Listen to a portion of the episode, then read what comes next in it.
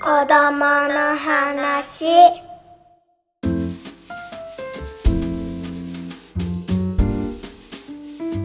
耳で読む声で届ける子育てマガジン子供の話。今回の担当編集者は私藤沢あかりです。食をテーマにお届けしている今月の子供の話ですが今週はモデルのあさこさんをゲストにお招きし皆さんから寄せられた食にまつわるお悩みをもとにお話をしていただきます。今日のゲストはモデルそしてケータリングユニットマフィオのメンバーとしても活動されているあさこさんです。あさこさんよろしくお願いします。よろしくお願いします。えっと私の方から簡単にあさこさんのご紹介をさせていただきます。はい、モデルとしてファッションや子育て誌などでご活躍されているあさこさんですが、えー、と実は4人のお母さんということで今回お招きしたんですけれども、4人というのは、えー、とどんな感じの年齢とか内訳とかお伺いしていいですか？はい、えっ、と上から中1の女の子理念と、えー小学校5年生の男の子、えー通称ザイザイと、えー小学校1年生の女の子スイちゃんと、えー今2歳8ヶ月の男の子和代くん4人です。はい4人なんか4人いると4人目はもう孫みたいとか言う そうですね。孫ですね。ああそうなんだかわい何しても可愛いですか？いやもうめっちゃ可愛い。もう2歳すごい可愛いですね。忘れちゃってたけど。なんか世間的には2歳ってイヤイヤ期とかね言いますけど、もうそういうのはもう全然可愛い可愛いですか？そうですね。もう、そう、イヤイヤ期とかも、なんか忘れてた。そんな、そんな時あ。いや、うんそう、なんか最近そういえばイヤイヤ言ってるな、みたいな。あ世の中的に言うイヤイヤ期かとか思うんですけど、うん、でもそんな、そんなの別に どうでもいいぐらい可愛い。可愛い可愛いです。最高ですね。えー、えっと。あさこさんはそのモデルとしての活動以外にご夫婦でケータリングユニット、ねマフィオとしてもあの活動されてるんですけれどもケータリングユニットっていうのはどんな感じのお仕事をされてるんでしょうか、えーっと、基本的には、あの、一番多いのは、あの、撮影現場にお昼のお弁当を配達するのが一番多くて、はい。まあでも、あとは、あのー企業の方と一緒にレシピ考案したりとか、あと、はいまあ、フードスタイリングとか、うーん。はい、いろいろとやっております。まあ、食をいろいろと提案したり提供したりっていうお仕事だと思うんですが食はい。をね、すごくご夫婦それぞれに大切にしてるからこそのその、ね、活動だと思うんですけどじゃあ、はいえっと、お子さんたちの食についてじゃあちょっと伺えたらと思うんですけどまあでもはい。6人、ね、お子さん4人に6人お父さんお母さんってなると6人で作るだけでも大変そうってちょっと思ったんですけど。いや、すっごい量ですよ。多分みんな。ご飯作りはどっちがやるんですか？あ、お料理は、はい。あの、まあ、主人もね、そのマフィオで一緒にフードのお仕事してるぐらいなんで、あの、お料理もともとすごく好きなんで、あのー、本当気が向いた方が、あのはい。どっちかがやるっていうスタイルなんですね、うちは。うん。なので、うん。まあ、主人が、あのーキッチンにいたら、まあ、私は、まあ、それで、なんか、違う一品を私も作る時もあれば、まあ、今日は任せちゃおうかなっていう日もあったり、逆私がもう今日は全部やっちゃおうっていう多分意気込みが見えるんでしょうねキッチンに。そうすると旦那もなんかあじゃあ今日はあそこが作ってくれるのかみたいな。へ本当に気が向いた方がやってますうち。うん。じゃあしっかり分担とかでもないんですね。あもう全然ですね。うんメニューもその時の気分でって感じですか？そうその時の気分ですね。お互いに。はい。なんかこう子供たちのご飯って考えた時にこうなんか決めていることとかルールみたいなのってあったりししますか？うーんと基本的にうちはああのー出されたものは全部食べようみたいなポリシーが、あって、あのーそう朝特に、うんまあね昼ご飯夜ご飯はそんなにこう時間の制約とかないんですけどやっぱ朝ごはんってすごくバタバタするじゃないですか。前奏ですね、朝は。ね、もううちの小学生2人中学生1人まあね一番下はまだ保育園なんですけど、もう朝もすごいんですよ、本当に。あの 起きるのも遅いし、朝ごはん食べるのも別にみんなすごい早いわけではないんで、うんただうちのあのあの旦那が、朝ごはんは絶対に残すなっていう、遅刻をたとえしそうになったとしても、朝ごはんは全部食べてから学校に行けっていう、なんか昔からそのね、ポリシーをね、掲げていて、でそう私は割と自分がちっちゃい頃って遅刻しそうだったらご飯を残してもう遅刻をとにかくしちゃいけないと思ってもう焦って学校に行く口だったんですけど、うん主人はなんかその多分遅刻しそうだからって言って遅刻を理由に朝ごはんを残すなっていううんそう考え方なんですよね。だからまあ確かにそれき初めて聞いた時びっくりだったんですけどはい。確かに遅刻しそうだからちょっと朝ごはん食べれないってそれ許してたら絶対みんなしてるなと思ったんですよね 子供たちが。そうやっぱり朝ごはんをねあ、まあ、遅刻も良くないけどだからといって朝ごはんを粗末にするのもまあ違うなと思ってうちはだから割とその今そう旦那が掲げたそのポリシーが、まあ、子供たちにも根付いているので、うんまあ、とはいえ遅刻とかしますけどね。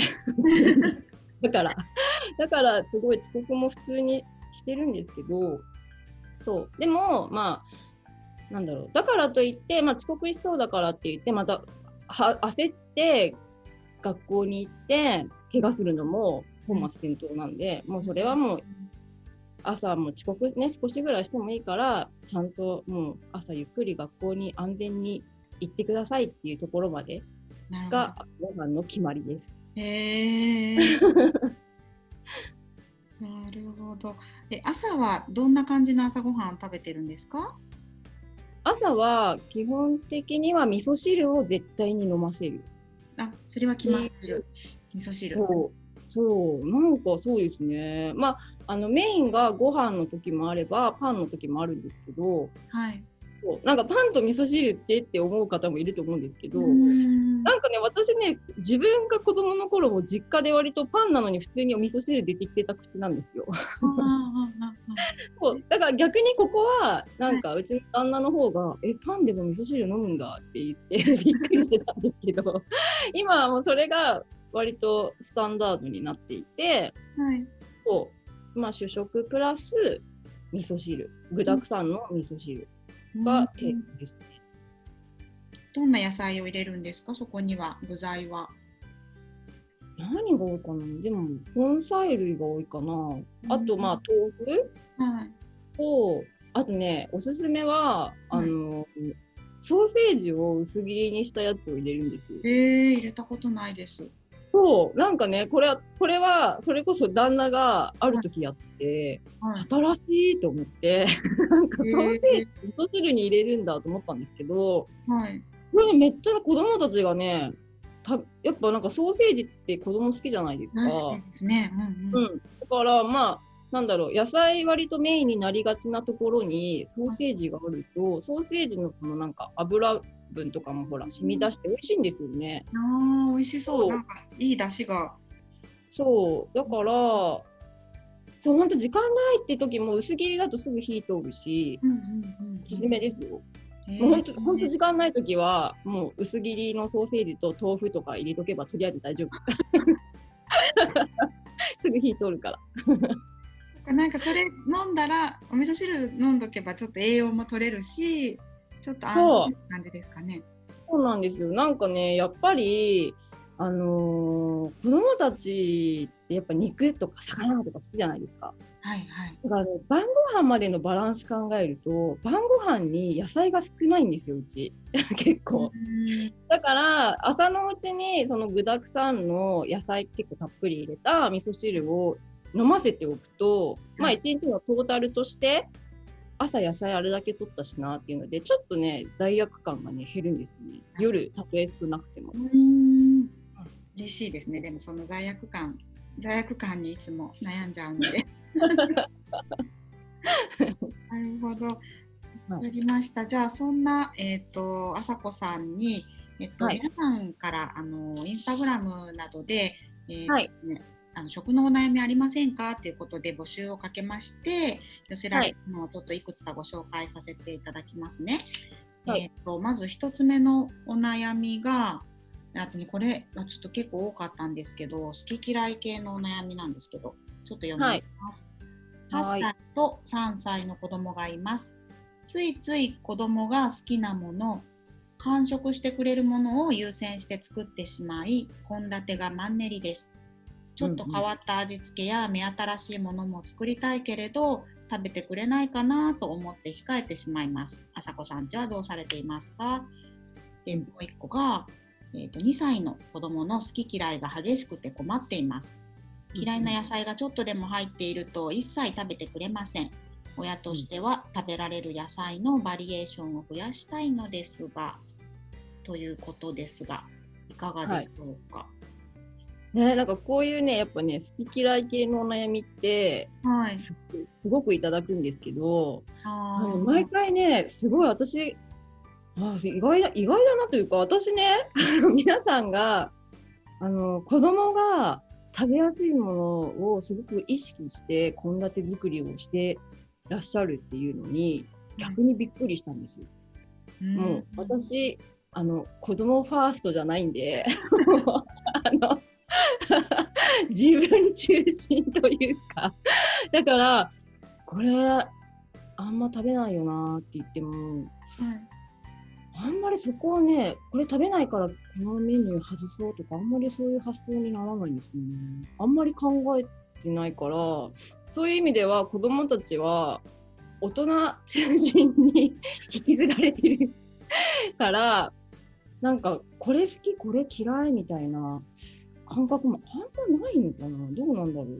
結構だからあのうちの旦那も私もあのー癖の強いパクチーとかルッコラとかああいう葉っぱ類すごい好きで、でなんかあの辺の葉っぱってすごい例えばチャーハンとかでも最後に散らしたりとか結構ねいいんですよ。いいアクセントになるんですよ。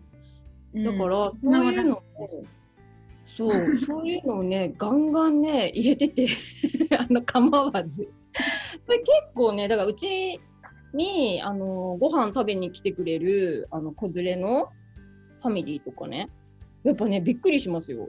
これ食べてんの？子供たちみたいな。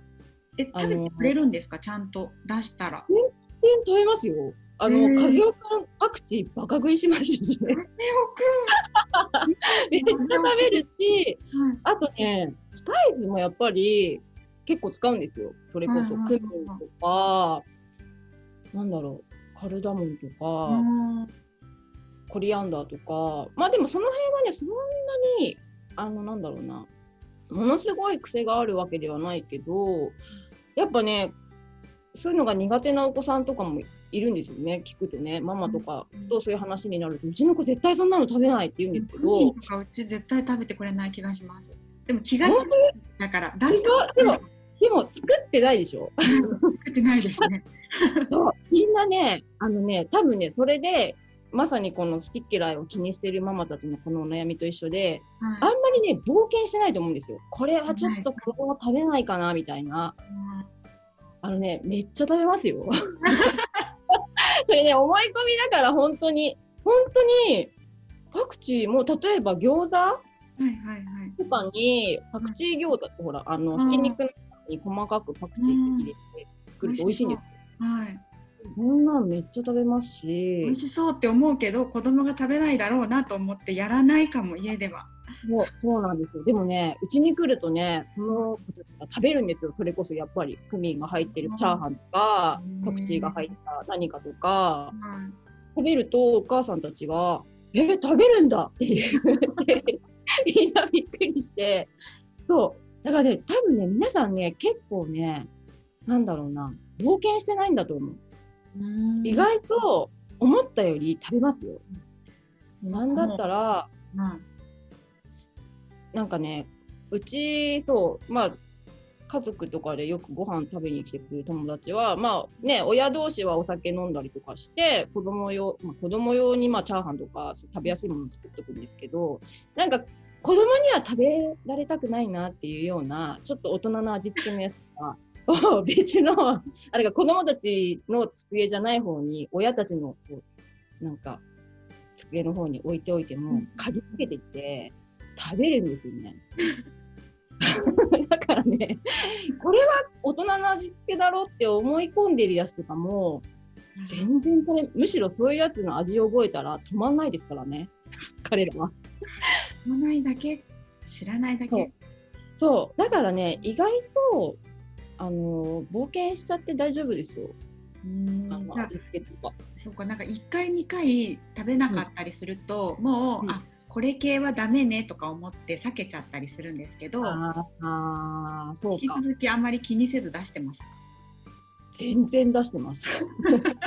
あでもね、一個あの気を気にしてることっていうのがあって、それはやっぱ辛さですね。辛いのはやっぱり出さない、出さないっていうか食べないし、食べれないから、そう、だから唐辛子系とか、なんかまあわさびとかああいうほんと辛ってやつはやっぱり使いたいけど使えない。タバスコうんねそういうのはまあこ大人たちが後で自分でちょっと辛み調整する感じにはするんですけど、うんうんうんうんでもね、結構ね、食べますよ。みんなチャレンジしてみてください。ます。でなんか嫌いな野菜なんか例えばこうこれはどうしてもかぼちゃの煮物は食べないとかなんかものが固定されてる子とかあったりしますか ?4 人の中でありました？そういう時は。そう、それこそね、うちね、かぼちゃのね、あはい。のシンプルな煮物とか、はい。食べれなくはないんですけど、あんまりこうなんか、進んで食べる、うん。あまあてかあんまりこう箸が進まない時とかあるんですけど、はいこの間ね、そのね、煮物を作ったんだけど、あんま食べなかった、あんま食べ、箸が進んでなかったなと思って、次の日に、あのーそのかぼちゃを豆乳に入れて、豆乳、クリーム煮みたいにアレンジしたんですよ。はははは甘辛い甘辛い普通の煮付けをそう、それを、もうね、それをただ本当に豆乳に入れて、ちょっとグツグツ煮込むと、まあ、それこそクリーム煮っていうか、あの、その和風な味もそこに溶け出して、美味しいんですよ。うん美味しそう。はい。そう、それやったら、めちゃくちゃ食べて、へー あの、これ昨日出したかぼちゃなんですけど。そう。そうだからね、クリーム系にアレンジしちゃうのとかは、すごくおすすめですね。やっぱり食べやすい、和代くんとかね、ちっちゃい子も食べやすいし、うんうなんかね、食べなかったなってやつは、とりあえず豆乳にぶっこんで煮込んでください。であちょっと目先を変えるとかいうのはねなんかそですね。う、多分ね、そうですね、やっぱり、なんだろうな、これが、例えばブロッコリーが嫌いなんだとかじゃないんですよ。あのね、食材じゃなくって、多分味付けとか、あの食感とかなんですよね。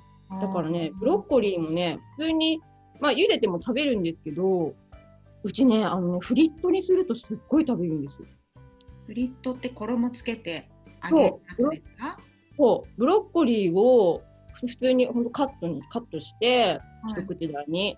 で、それを、あの、まあ、小麦粉とか片栗粉を普通に水でちょっと溶いて、まあ、いい具合の衣を作って、うんはいこれをまぶして揚げるだけなんですよ。で、揚がったら、塩パラパラって振って、はあれ、異様に食べる。